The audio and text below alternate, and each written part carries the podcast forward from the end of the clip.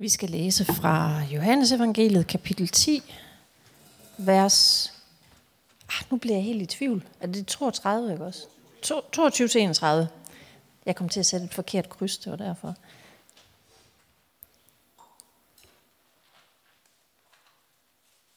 Så kom festen for genindvielsen af templet i Jerusalem. Det var vinter, og Jesus gik rundt på tempelpladsen i Salomons søjlegang. Da slog jøderne ring omkring ham og spurgte, hvor længe vil du holde os hen? Hvis du er Kristus, så sig det lige ud.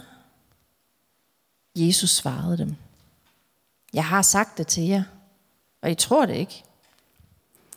De gerninger, jeg gør i min fars navn, de vidner om mig. Men I tror ikke, fordi I ikke hører til mine får.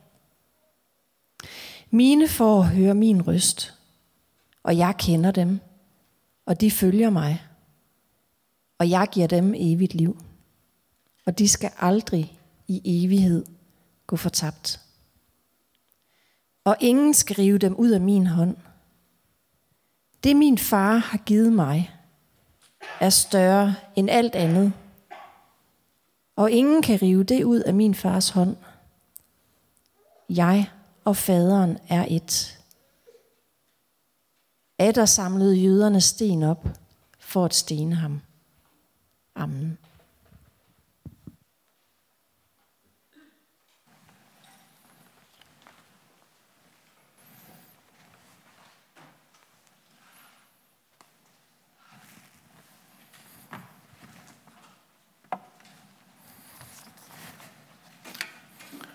Mine får kender min røst. Det er postulatet i dag. Og når det, når det lyder så skarpt, så bliver jeg da også sådan helt i tvivl, om jeg egentlig kender den. Øh, kender jeg egentlig Guds røst? Og I ved jo godt, at når jeg bliver i tvivl om noget, så går det ud over jer. Øh, så i dag så skal vi tale om, hvordan vi kan kende Guds røst. Og jeg satser på at få lidt hjælp. Det at lytte, det er jo ikke så nemt, som man tror, det er. Øh, bare sådan lige sådan hurtigt, så er der tre store udfordringer ved det. Den første, jeg er lidt halvdøv efterhånden. Den anden, jeg synes, der er rigtig mange, der råber og skriger i munden på hinanden allerede. Og den tredje, selv når jeg synes, jeg har hørt ordentligt efter, så viser det sig sådan lidt for tit, at jeg alligevel fuldstændig har misforstået, hvad der blev sagt. Så hvordan kan jeg leve op til at være noget så gloværdigt som et får, når kendetegnet på den er, at den kender Guds røst, og det er så svært at lytte. Lad os kigge på det en af gangen. Det største problem med at høre Guds røst, det er, at verden er så fuld af larm i første omgang. I alle betydninger af ordet. For det første, så er der bare sådan, i min helt almindelige hverdag rigtig, rigtig mange stemmer, der kalder på mig. Der er børn og kolleger og chefer og børnechefer, som hele tiden råber efter en, og øh, af og til så gør det det svært at nå at tænke bare sådan to sammenhængende tanker i streg. Hvis vi går et lag dybere, så er der en kultur, der er jo os, hvor der også er alle mulige stemmer, der råber på mig. For eksempel så er der frygtens stemme, der fortæller mig, at det hele er ved at gå galt. En udgave kan være, at Danmark er ved at bryde sammen. Vi er ved at blive overrendt af terrorister, øh, og der vil tage alt, hvad vi har kært fra os. Eller en anden, at økonomien er ved at bryde sammen. Og al den tryghed, al den velfærdsstat, vi har bygget op, den er ved at forsvinde ud af hænderne på os. Det er frygtens stemme. Der er også perfektionismens stemme, der fortæller mig, at jeg aldrig gør det godt nok. At jeg skal løbe lidt stærkere og bare lige kan våge på at snuble. For hvis jeg først snubler, så kommer jeg aldrig op igen. Jeg falder helt bagud af det her res. Og så kan jeg bare kigge på fra sidelinjen, mens alle andre, de så udlever deres fulde potentiale. Og jeg må finde mig i, at mit aldrig bliver det, det kunne være blevet til. Perfektionismens stemme. Der er også forbrugerismens stemme, der fortæller mig, at hvis bare jeg køber den her ting, og så lige den her ting, og så lige den her ting, så bliver jeg lykkelig. Hvis nu min bil var lidt større, eller min cola havde det rigtige mærke, eller min mobiltelefon den var lidt nyere, så ville jeg endelig føle mig glad og tilfreds. Og hele tiden så visker den ind i øret på mig, fra tv'et og busreklamerne og Facebook-annoncerne og min venners boligindretning, at det hele det er lidt federe end det, jeg har. Der er faktisk nærmest ingen steder, jeg kan kigge hen, uden at forbrugerismen stemme den fortæller mig, hvad jeg mangler, og hvad der endelig kan gøre mit liv komplet. Og frygtens og perfektionismens og forbrugerismens stemme, det er blot tre af de tusindvis af stemmer, som råber ind i hovedet på mig hele tiden, som dagligt skriger på min opmærksomhed. Råber til mig, at de har svarene. Jeg har lyst til at kalde de her stemmer dæmoniske. Selvfølgelig er der mere at sige. Selvfølgelig kan det være sundt og fornuftigt. Om ikke at frygte, så er det mindst at være skeptisk over for nogle af de her ting. Om ikke at ræse efter perfektionismen og præstationerne, så er det mindst at gøre sig umage. Om ikke at forbruge løs, så i hvert fald at være opmærksom på sine egne behov. Men det er som om, at det her sunde, det lynhurtigt bliver overtaget af sådan en virus, der bare sniger sig ind og løber med alt, hvad vi rører ved. Og med al den larm, alle de stemmer, som dagligt råber mig ind i hovedet, så kan godt forstå, at det kan være svært at høre Guds stemme midt i den her kakafoni. Så kommer det andet problem. Fordi selv når Guds stemme skærer igennem, når Gud han bøjer sin vilje i næren for mig, så opstår der et andet problem. Jeg kæmper nemlig lidt med hørelsen. Jeg bestod sådan lige nøjagtigt militærets høretest. Der var lige sådan nogle få biblyde på venstre øre, der ikke kom med. Øh, og siden så er det gået sådan lidt mere ned ad bakke. Øh, folk de øh, brokker sig lidt over, øh, hvordan der er skruet op på radioen, når de låner min bil. Øh, og jeg kan jo sidde og se fjernsyn sammen med nogle andre og undre, undre mig over, at de kan høre, hvad der bliver sagt. Øh, ja, og det er ikke engang fordi, at det nødvendigvis altid er mine trommehinder, der er problemet. Måske så skal jeg sådan lidt længere tilbage. For eksempel, da jeg var øh, pædagog med hjælper i en børnehave, så havde jeg en konkurrence med den anden mandlige pædagog med hjælper om, hvem der fik tørret flest, øh, når de havde været på toilettet. Øh, og han vandt simpelthen altid den is. jeg kunne simpelthen ikke lige helt høre det altid, når børnene de råbte derude desperat, jeg er færdig. Øh, og øh, det var måske ikke kun mine øvelser, der var problemet. Måske var der et mønster der, øh, som også går helt tilbage til mine unge dage, at det var simpelthen svært at høre, at mor kaldte, at nu er der aftensmad, når man lige sad midt i det vigtige computerspil. Vi har lidt selektiv hørelse, de fleste af os. Og den selektive hørelse, den kommer Gud altså også til at slås med. Vi har hørt om det før. Det er sådan med sandheden, at vi har faktisk ikke lyst til at høre den. For normalt rammer den ned i noget i vores liv, som vi på ingen måde har lyst til at lave om. I dagens bibeltekst så hører vi, hvordan det ender. Er der samlet jøderne sten op og ville stene ham. Sådan gik det det meste af tiden. Når Jesus han ramte rigtigt, så ramte han lige ned i noget, som, og satte ord på noget, som folk ikke havde lyst til, der blev sat ord på. Så bliver vi vrede. Det er det, der sker, når vi hører den sandhed. Det tredje problem med hørelsen, det er, at jeg simpelthen ikke altid forstår, hvad folk siger til mig. Der kan være mange grunde til misforståelserne. Måske er det mig, der ikke har hørt ordentligt efter. Måske har de talt lidt utydeligt, eller også har jeg bare ikke lige helt haft forudsætningerne for at forstå, hvad der blev sagt. Når jeg kigger tilbage på mit liv, så er der også et mønster her. Jeg har for eksempel glemt at møde op til en eksamen, fordi jeg var sikker på, at det var ugen efter. Og det var sådan en dag en eksamen, som jeg havde fået flyttet til den, det tidspunkt lige præcis for min skyld. Holdt studienævnet møder og ting og sager for det. Jeg har også engang mistet min dagpengeret, fordi jeg hver måned fik en mail om, at jeg ikke havde sendt nok ansøgninger, og det havde jeg. og så lige pludselig, så havde jeg ikke sendt nok ansøgninger, og fik den samme mail, og tænkte, den kunne jeg fint ignorere, ligesom alle de andre. Øh, og så var jeg røget ud af dagpengesystemet. Det kan være overraskende svært at forstå, hvad der bliver sagt en gang imellem. Det ved jeg, der har lyttet til mange præster og alt om. Og igen, så gælder det, at sådan går det nok også, når vi forsøger at lytte til Gud. Bibelen er fuld af eksempler på mennesker, der totalt misforstår, hvad det er, Gud han siger til dem. Der er alt fra Jobs venner, som er sikre på, at Gud han bare vil sige til Job, at han skal tage sig sammen, til Jesu disciple, der gang på gang forstår nærmest præcis det modsatte af, hvad det er, han prøver at sige til dem. Kirkehistorien den er endnu værre.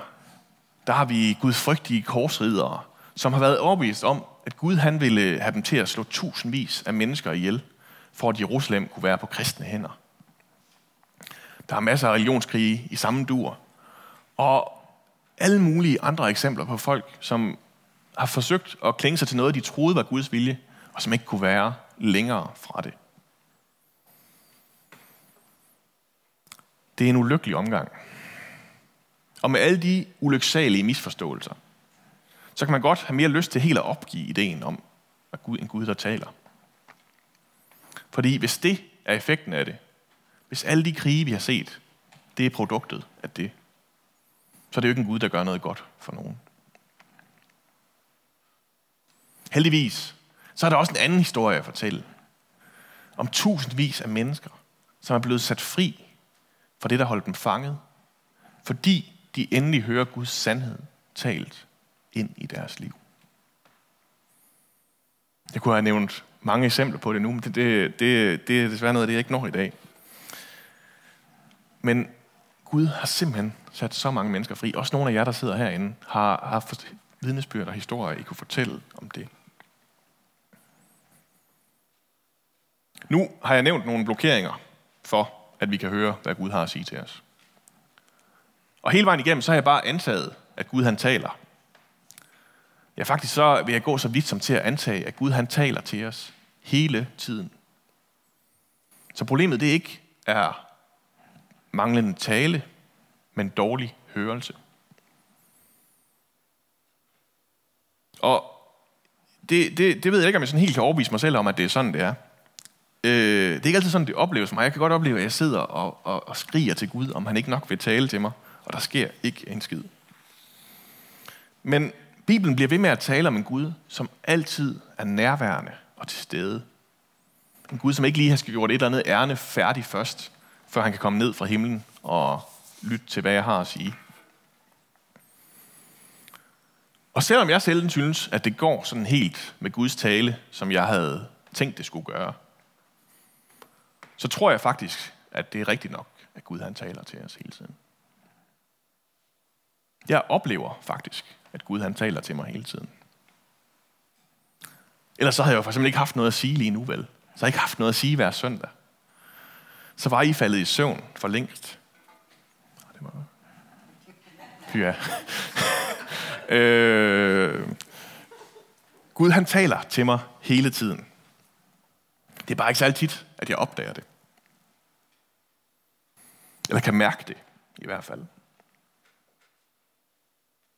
Jeg havde en øh, kammerat, der havde det samme problem. Han synes, det var så irriterende, at alle de andre de gik og snakkede om, at Gud, han tal, eller Gud talte hele tiden. Og han oplevede bare ikke noget. Han kunne ikke mærke noget som helst. Så var der en øh, præst, der, der gav ham en udfordring. Han tog ham simpelthen med rundt på sådan en konference og sagde, nu skal du profetere for alle de her mennesker, du møder. Og så måtte han gå rundt til den ene, og så skulle han stå der sådan helt blank, og så sige et eller andet, og så siger han et eller andet bibelvers, og så bryder det her menneske grædende sammen foran ham. og så går han videre til det næste, og det samme sker igen. Og, og for folk, der bryder ud i glædestårer over, over de sandheder fra Gud, som han taler ind i deres liv, selvom at han ikke kunne mærke noget som helst. Og jeg har egentlig lidt samme erfaring. Jeg er heldigvis ikke blevet smidt på dyb vand på den måde. Og selvom jeg aldrig sådan rigtig kan sige, det var, der var jeg sikker på, at jeg hørte Gud tale, så har jeg efterhånden mødt mange mennesker, som har hørt Guds tale igennem mig. Og så har han jo sandsynligvis også talt til mig i første omgang. Selvom der ikke lige var en masse følelser indblandet i det. Men som en, der ikke kan mærke Guds tale, så tænker jeg, så er jeg måske ikke helt den rigtige til at fortælle om, hvordan vi hører Guds tale. Jeg er noget mere ekspert i, hvordan vi ikke gør det. Så derfor så har jeg i stedet for inviteret tre mennesker i dag, som gerne må komme herop øh, nu, øh, til at komme og fortælle helt lavpraktisk om, hvordan de hører Guds røst. Så Annette og Elisabeth og Johannes, vi ikke sætte jer herop og øh, tage en mikrofon hver. Øh, de er hver især forbilleder for mig på hver sin måde i det at høre Guds tale. Øh, det ved jeg ikke, om de vil stå ved, men, øh, men det er de. Og i dag så får I lov til at høre lidt om, hvordan de kender Guds røst. Ja. Øh, kender I dem? Skal vi skal sådan præsentere dem ordentligt først? Nej, vi, vi satser på, at øh, det giver mening rundt ad vejen, hen ad vejen. Øh, det første, jeg gerne vil spørge jer om, det er, hvordan I oplever, at I hører Gud tale til jer. Annette, har du lyst til at starte? Ja. Øhm, jeg oplever meget, meget tit, at Gud han taler til mig gennem musik især. Ja. Øh, det er meget afgørende for mig, hvad for noget musik jeg sætter på derhjemme. Øhm, om Gud han får mulighed for at tale ind i mit liv. Hvis det bare bliver radio og hvad som helst, så kan der godt gå lange perioder, hvor jeg tænker, men Gud, hvorfor siger du ikke noget? Og så pludselig går det op for mig det her med, men prøv lige at skifte musikstil. Det er i hvert fald en af de måder, Gud han tit taler til mig på. Så det er simpelthen altså, konkret igennem musikken? Igennem musik, ja. Gennem teksten, sange. eller igennem- Typisk igennem teksten, ja. Ja, ja. ja. Det er en måde. Ja, lad os bare starte der. Ja. Elisabeth, Øhm, jeg tror nok, det er sådan gennem fornemmelser. ja. Jeg har sådan gået og tænkt meget over, hvad det er, altså, men det, jeg, kan ikke, jeg kan ikke høre noget. Øh, sådan, Det er ikke en hørbar stemme nej, på den ikke måde. en hørbar stemme, Nej. men det, det er ligesom en fornemmelse indeni. Øh, og det er virkelig svært at forklare. Men, men, men det er sådan en, en fornemmelse, som jeg, altså, som jeg kan kende som Guds stemme. Og der er, den er sådan så stærk, at den vil ud, eller hvad? Eller sådan, ja. Ja. ja. du kan ikke bare undertrykke den, eller... Altså, eller jo, det kan, jo, ja. det kan man godt. Altså, jeg har engang oplevet, at, at, at Gud sagde noget til mig. Jeg kan ikke huske, hvad det var. Nu var jeg havde det sådan, jeg hører ingenting, jeg hører ingenting, jeg hører ingenting. Øhm, men det hjalp bare ikke rigtig noget, altså, fordi selvom den, den er stille, så, så er den meget insisterende. Mm. Nogle gange. ja. Fornemmelser. Spændende. Øh, Johannes, Jamen, nu bliver det lidt kedeligt. Det minder lidt om det der. øhm, du får også fornemmelser. I Ringnes Herre. Der, øh, jeg ved ikke, om I kan huske enderne. Ja. De der træfolk der. Så på et tidspunkt, så siger en, jeg siger ikke noget, som, ikke, som er vigtigt, som jeg ikke bruger lang tid på at sige. Og sådan har jeg det med Gud. Han bruger lang tid på at sige noget til mig. Det er noget, der vokser frem et sted, jeg er i. Jeg kan mærke et eller andet indeni, som, som en tone, der bliver til en melodi, kan man sige. Eller ved at være i noget over tid, så jamen, det er rigtigt, det her. Det, jeg bliver mindet om noget, der lige så stille bliver til øh, noget mere konkret. Men det starter, som du siger, med en fornemmelse. Og så efterhånden, så ved jeg, hvad det betyder. Men nogle gange går det lang tid, for jeg mm. egentlig... Det kan godt være, at jeg ved, hvad det betyder for begyndelsen, men, men for jeg tør tro, at det er det her, det betyder. Ja. Så det er en lang samtale. Er det noget, som du sådan aktivt går ind og nærer, eller er det noget, som sker lige meget hvad? Eller, altså, Ja, helt klart, fordi du, at den der pointe med larm, ja. øh, synes jeg er virkelig vigtig, fordi der er noget ro i det. Og det viser sig for mig i hvert fald, at Gud han, han taler med mig, når jeg så giver plads til det. Øhm, igennem, øh, De andre nikker, kan jeg se. en, Det, ja. igennem en længere periode, der har jeg haft en bog, hvor jeg har skrevet nogle, nogle ting ned, jeg vil, jeg vil bede for, Ja. og vende tilbage til at være i, fordi de giver noget godt, og der arbejder Gud med det. Så det er den der tid, og så skal man give plads til det. Kirke er også et godt sted til det. Ja, Nå, tak for det. Øh, hvordan, hvordan ved I, at det er Gud, der taler til jer? Øh, hvorfor er det ikke alt muligt andet? Eller sådan, hvad, er der nogen, der tager svare på det? Jeg tænker, det har noget med... Det, det, det lyder sådan lidt dumt. Det er ikke fordi, det her det er workout eller noget som helst, men det har lidt at gøre med øvelse. Altså det der med, jeg kan også godt høre, når min søn Silas siger noget til, ham, eller til mig, så er jeg jo ikke i tvivl om, at det er ham, der siger det, i forhold til, hvis det er Samuel, der siger det, øh, vores anden søn. Øh, fordi der er forskel på deres stemmer. Øh, og jeg tænker, at det, det er lidt det samme omkring det med Gud. Øh, nogle gange kan jeg godt blive i tvivl faktisk, om det er min egen stemme, eller det er Guds stemme. Men hvis det så bliver sådan meget insisterende ind i, så er jeg så ikke sådan, så meget i tvivl mere, fordi det kan nemlig godt blive mega insisterende. Øh, så, kan man, så kan jeg godt få sådan hjertebanken og uro i kroppen, mm. og øh, næsten have det sådan, jamen jeg, jeg bliver nødt til fysisk at gøre et eller andet. Mm. Øh, så, så er jeg ikke i tvivl om, at... at Så er man ikke i tvivl mere, nej. Nej. Øhm, og så har jeg jo haft en masse gode øh, medvandrere, forbilleder, gamle kristne, som har hjulpet mig til ligesom at lære Guds stemme at kende, og til også at lære at reagere på det, når jeg tror det. Altså i begyndelsen, der er sådan, at nu tror jeg, nu, nu er det måske nok Gud. Og så gå på det. Altså stole på, at det her, det er Guds stemme. Mm. Men det er, det er jo ikke nemt til at starte med, fordi man skal jo lige lære ham at kende, og lære hans stemme at kende. Mm. Det tænker jeg, andre I, ja, det er det, jeg siger Jeg, jeg, altså, jeg kan også godt genkende det der, når man har den der, jeg har også de der fornemmelser, øh, som du taler om, og der, der kommer sådan en blanding af fred og sådan en sidren i hele kroppen næsten. Det kan jeg sagtens genkende. Altså, at på den ene side, så tænker man, jo, det her, det er, det er bare, det, det giver bare mening på en eller anden måde, eller det, der er et eller andet godt ved det. Og samtidig så bliver det sådan, hvis ikke man handler på det, så kan man blive sådan helt, jeg kan have det sådan lidt som om, jeg fryser, jeg ryster over hele kroppen. Altså der er mange, der tit siger til mig, når jeg sidder forbundet for, nej, du fryser helt vildt, gør du ikke? Nej, det gør jeg ikke. Det, der er bare et eller andet, der Okay. skal ud. Ja. Du har, ja. Og så tror jeg, at det der med træning, eller øve sig i at lytte, Mm. og det er vildt kedeligt sagt det her, men, men der er simpelthen nogle ting, som, som jeg meget sent i mit liv har fundet ud af, det, det virker. Gud, han, han, han er sammen med en, når man læser Bibelen.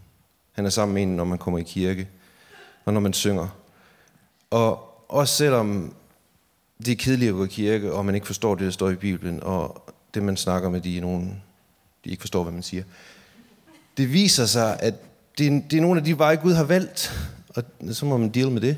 Men, men det er en god måde at lære Gud at kende på, og, mm. og lære, hvordan han taler på, og forstå, hvad det handler om. Øh, så det er nok det der med at kende røsten, hvor han i hvert fald giver nogle veje der. Og der er sikkert mange andre veje, men det er i hvert fald nogle, der, der har vist sig at være gode veje. Mm. Fedt. Er nogen, har lyst til at fortælle om en, øh, en konkret oplevelse, hvor Gud har talt, og sådan, sådan helt, hvordan fungerede det stille og altså sådan helt i, så lavpraktisk som muligt? Øh, Hvornår oplevede I det sidste gang? Altså jeg gjorde det i lørdags til Elisabeths konfirmation. Ja. Øhm, der var jeg jo sådan heroppe i det, der hedder arousal, hvor meget hjernen er aktiv, og hvor meget man er på. Ja. Øhm, selvom vi ikke engang skulle holde det derhjemme. Så altså, jeg havde virkelig den der fornemmelse af, at jeg skulle gøre det her til en perfekt dag for Elisabeth. Jeg skulle sørge for hendes, hendes hår. Det skulle hun skulle til frisøren, fordi det turde jeg slet ikke have med at gøre selv. Så hun havde været til frisøren, og bagefter sad jeg bare hernede i kirken. Jeg husker, jeg sad derovre bagved og tænkte, ej, jeg kan vide, om det nu sidder ordentligt i hår. Jeg ved, om nu selv er glad nok for det. Jeg ved, om det nu er perfekt det hele. Og nej, skulle jeg have sagt et eller andet til hende, før hun gik op? Og fik jeg nu sagt ordentligt held og lykke til hende, eller hvad man nu siger, når de går op? Mm. Jeg var sådan helt anspændt. Fuldstændig. Det, det var virkelig mig, der skulle sørge for, at alt kørte perfekt, kunne jeg mærke. Og det kunne jeg godt se, det var måske ikke så smart, fordi jeg kunne ikke rigtig nyde den der dag. Øh, Jeg kunne næsten ikke engang høre, hvad Pelle sagde.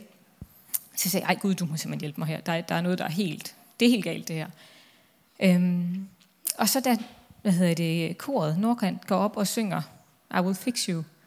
Så lige pludselig, så sagde det bare, nej, du skal ikke fikse Elisabeth. Jeg har skabt hende. Tror du ikke på, at jeg har gjort det godt nok? Og jeg tænkte, wow. Jo, okay, der var lige et eller andet, der blev løftet af mine skuldre. Der kom bare sådan en fred ind. Jeg tænkte, nå ja. Og det er et eller andet sted, det er jo ikke noget nyt. Det var ikke noget, jeg ikke vidste på forhånd, men det var en påmindelse om noget, som bare, hvor der, der var noget, der vandt genklang på en helt særlig måde. Og så ved jeg, så er det Gud. Og det der med, at man kan gå fra at være fuldstændig op og køre, til bare at komme helt ned i sådan en fred. Det er også, det, mm. så ved jeg, det er Gud. Så der var du egentlig heroppe, eller sådan, og så får Gud alligevel stanset dig på en eller anden måde. Ja. Og, og ja, Ja. ja. ned. Så der var ikke sådan så mange forudsætninger for, at det lige skulle ske der. Eller du var selvfølgelig... Nej, ikke, ikke andet end jeg måske havde sagt, ej Gud, der er noget galt her. Der er noget, Ja. du må gøre noget ved. Ja. Er der andre, der har lyst til at fortælle en oplevelse? Ja.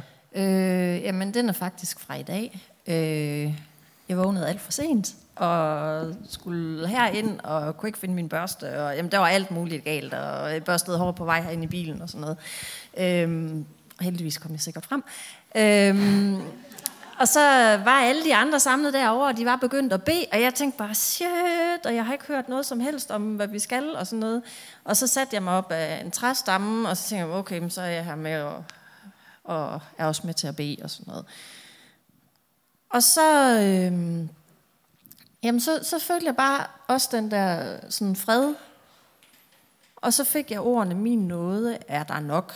Og så, øh, og så, så oplevede jeg sådan, jamen det var selvfølgelig til mig, men jeg, også til alle os andre, fordi øh, når man skal i gang med det her gudstjeneste maskineri, så er der mange ting, der skal klappe. Mm. Øhm, og jamen det, det er jo Guds nåde er os nok, så uanset hvor ikke perfekt eller perfekt tingene er, så, så er Gud jo med. Og det, det, altså, så gav det også bare sådan, uh, okay, det er egentlig ham, der har styr på det, det er ikke mm. mig, der har styr på det. Øhm, Så, så I har sådan meget, altså øh, en stærk fornemmelse og fred i kroppen og sådan nogle ting. Har I, har I sådan nogle, har I nogle tests eller et eller andet, eller sådan en eller anden, nogle, nogle pejlemærker, I, I vurderer det efter? Eller, ja, Det er så meget pragmatisk. For, for en del år siden, så besluttede jeg mig for, at det står, man skal vurdere, vurdere ting på frugterne. ja, Og man kan i hvert fald starte med at sige, jamen hvis nu det, jeg tænker, det virker godt. Hvis det ikke gør noget skade, så kan vi i hvert fald starte med ikke at sortere det fra og gøre. Så er det godt under alle omstændigheder. Mm. Øhm, og og så, så arbejde ud fra det. Øh, men tit så kommer der altså en, en velsignelse, der følger med, eller man kan se en stemning, eller der sker noget godt mm. øh, ved det. Eller ting lykkes. Det kan også være en anden. Altså, øhm, da, da vi var i, i Italien her i efteråret, så øh, hver morgen der kunne jeg være heldig at sidde og bede. Og så skulle vi til Kreta, og så, så har jeg sådan en fornemmelse af, at når jeg kommer til Kreta, skal I, skal I finde en kirke at være i. Fordi der var ikke nogen lige der i Italien. Og det, øh, vi tager til Kreta, og jeg googler, og så er der en kirke sådan næsten meget tæt på der, hvor vi bor. Og de har gudstjenesten, det passer med os, og vi tager derind, og det bliver godt, og, og de er vildt glade for, at vi kommer, og det har været en stor velsignelse for os. Så det er den der med, at man handler på et eller andet, og det virker godt, og det virker også som velsignelse. Det er sådan nogle gode punkter. ja. Frugterne, ja. Øh, jeg lærte af en øh, klog dame engang, at øh, når man får ord, specielt når det er til andre, øh, men, men også til en selv, altså, så skal man prøve det i Bibelen. Altså ligesom bede Gud om at få et skriftsted, øh, der passer til, til det, man øh, sådan fornemmer. Mm. Og det, det har jeg gået rigtig, rigtig meget på. Ja, fedt. Øh, nu, det Johannes han sagde, det leder mig også lidt over i, i mit næste spørgsmål. Sådan, nogle gange så beder Gud jer om at gøre noget konkret, antager jeg. Eller sådan, ja. Øh, gør I det? øh, øh, øh, og hvad sker der, når I gør det? Eller hvad sker der, når I ikke gør det? Eller, ja. Øh, ja, Altså, øhm, jeg får også tit de her ord til mennesker. ja, Og jeg kan godt nogle gange gå og tænke, ah, ah gud, det kan ikke rigtig passe. Så er det nu dig? Og sådan, den, den der tvivl, den kan godt gøre, at jeg ikke får handlet på det. Men hvis jeg kan mærke, at det bliver noget, der bliver ved med at komme igen, og, og som jeg ligesom bliver ved med at blive mindet om, mm. at jeg ikke kan skyde det væk, ja, så på et eller andet tidspunkt tænker jeg, at det her det bliver jeg simpelthen nødt til at gøre noget ved. Mm. Og så er det netop tit, at, at man kan mærke, at så man har gjort det, så, så kan man bare, nogle gange får man lov at se den frugt, der kommer, og nogle gange får man lov at se den velsignelse, det bliver for mennesker. ja. Og selvom man måske sådan en periode har tænkt, ah, gud, det er nok ikke lige det, den person har tid, har tid til at høre på, eller har brug for at høre. Nej, det, det kan også være hårde ord. Eller, Ja, altså, nogle gange er det hårdt, ja. men også bare, øh, jeg fik engang et ord til en, som jeg tænkte ville lede i en retning, som så viste sig for den person, betød det jo noget helt, helt andet. Ikke? Ja, Øhm, så ja, men det der med, at det kommer igen, det bliver ved med sådan at ligge et eller andet ja. sted i baghovedet og dukke op.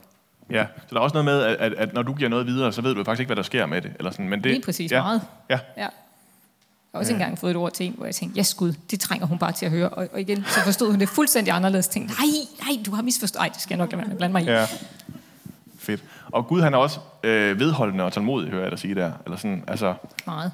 det er ikke sådan, at du har en chance, og så er den, så er den forbi. Altså Nej. nogle gange er der jo nogle ting, hvor jeg tænker, okay, det er det, jeg skulle have handlet på, men det er for sent nu. Mm. Det sådan, kan der godt være nogle situationer. Ja, Øhm, men, men heldigvis for det meste, så møder man folk igen og igen. ja. Hvad øh, oplever I er jeres største blokering for at høre Guds tale? Ja, Det sad jeg og tænkte om her i morges. Øhm, nogle gange så spørger vi om Gud, Gud om noget, som han faktisk ikke er interesseret i at svare i. Hvad for en bil skal jeg købe? Mm. Hvad for et arbejde skal jeg have?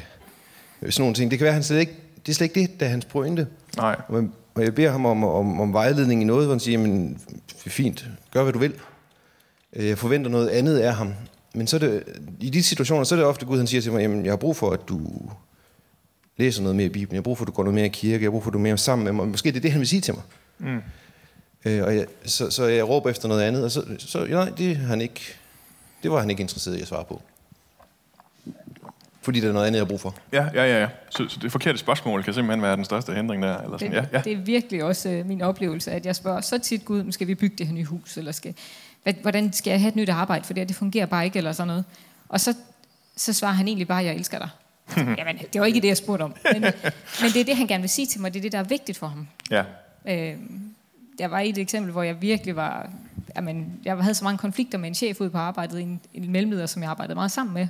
Øh, og jeg sagde til Gud, Gud, skal jeg finde et andet arbejde? Det her det fungerer bare overhovedet ikke. Og jeg blev ved med at spørge Gud, skal jeg have et andet arbejde? Skal jeg skifte arbejde? Skal jeg begynde at søge noget andet? Skal jeg sige op? Skal jeg... Hvor, da Gud han endelig trængte igennem til mig, så det han sagde, det var, bed dog for hende. Så begyndte jeg at bede for den leder. Og efter jeg gjorde det, så har jeg faktisk, jamen jeg har aldrig nogensinde haft så stor respekt for en leder, som jeg har for den leder nu. Fedt. Jamen, det er lidt det samme. Altså, det er nok mig selv, som et eller andet sted er den største hindring. Øh, enten fordi jeg vil ikke høre, eller som Johannes og Annette også siger, at man ønsker noget andet. Mm. Jeg er så også, altså jeg, da jeg sådan lige umiddelbart tog det spørgsmål, så tænkte jeg travlhed. At jeg ikke sætter mig ned og lytter.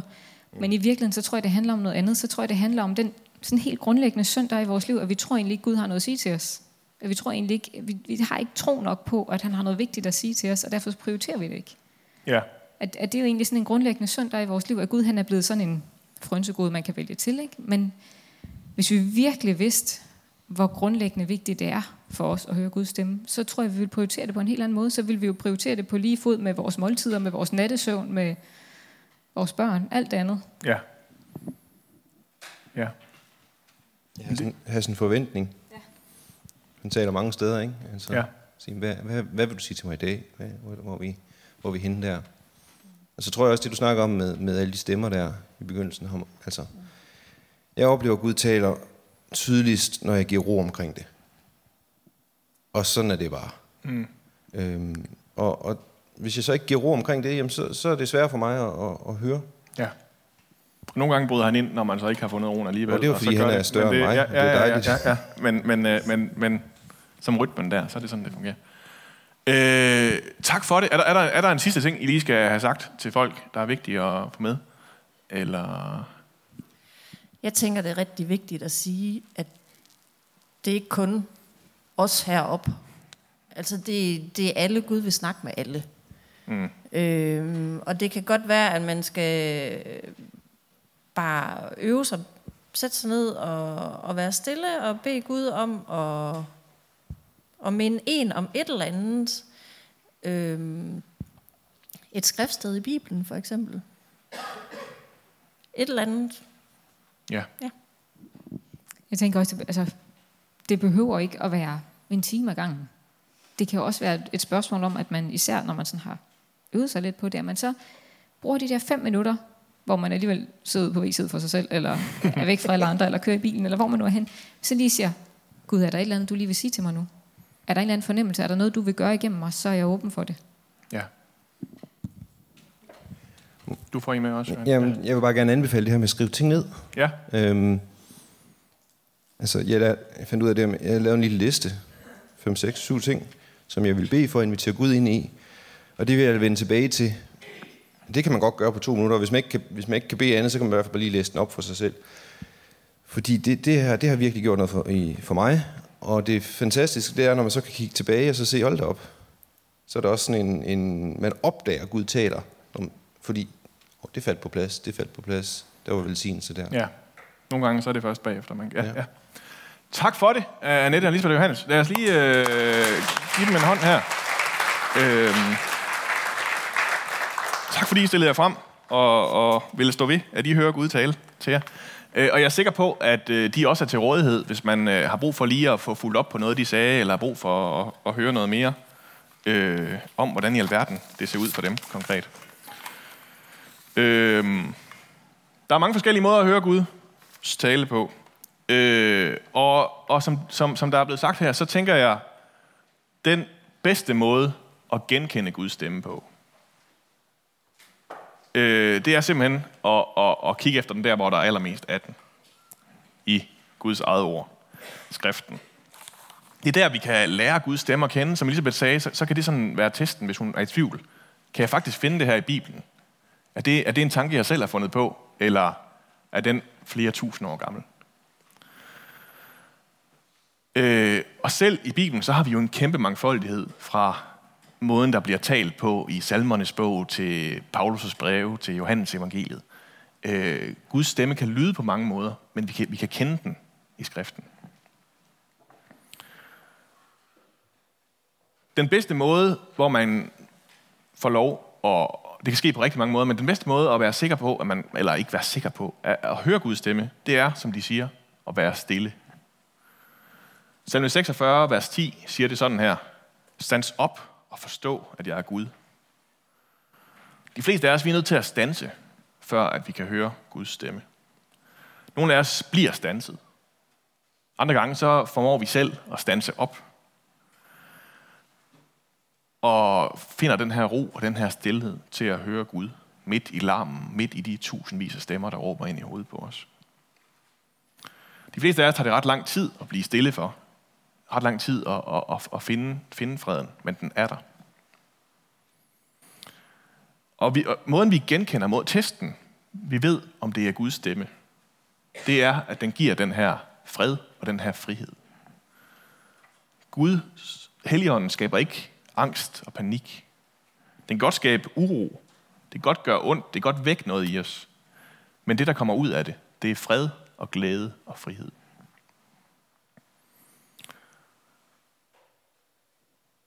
Og så er det jo Gud, der taler til os. Ham, der er altings bevæger, ham, der har skabt alle ting. Ham, der er så mange gange større end os. Og derfor så, så er der ikke en masse hemmelige metoder. Det er ikke måde til, at, at Gud han kun taler til os øh, nogle gange, øh, hvis vi sådan lige hører, hører, hører rigtig godt efter. Øh, nogle gange kan vi høre det, nogle gange kan vi ikke, men Gud han taler sandsynligvis til os alligevel. Folk har prøvet forskellige ting. Kristne har, har pisket sig selv, eller sultet sig selv, eller offret dyr og mennesker. Øh, ja, øh, I en eller anden idé om at kun at, at kunne finde Gud i sådan det allermest ekstreme. Men i virkeligheden så står han lige foran os hele tiden. Selv i en halvkedelig gudstjeneste, eller i en børneputning, der bare ikke vil lykkes. Selv der, så kan vores halvdøve forører øh, faktisk høre, hvad Gud har at sige til os. Mine får høre min røst, og jeg kender dem, og de følger mig. Skal vi bede sammen? Far, tak fordi du taler til os. Tak fordi, at vi kan høre din røst. Både dem, der ved, at de kan det, og dem, der ikke har opdaget det endnu. Far, vi er smådøve. Vi kan misforstå selv de simpleste instrukser. Og vi har svært ved at skælne de tusindvis af stemmer, der råber ind i hovedet på os fra hinanden. Far, vil du ikke nok skille din stemme ud fra mængden og tale din frisættende sandhed til os? Stands os, så vi kan forstå, at du er Gud. Amen.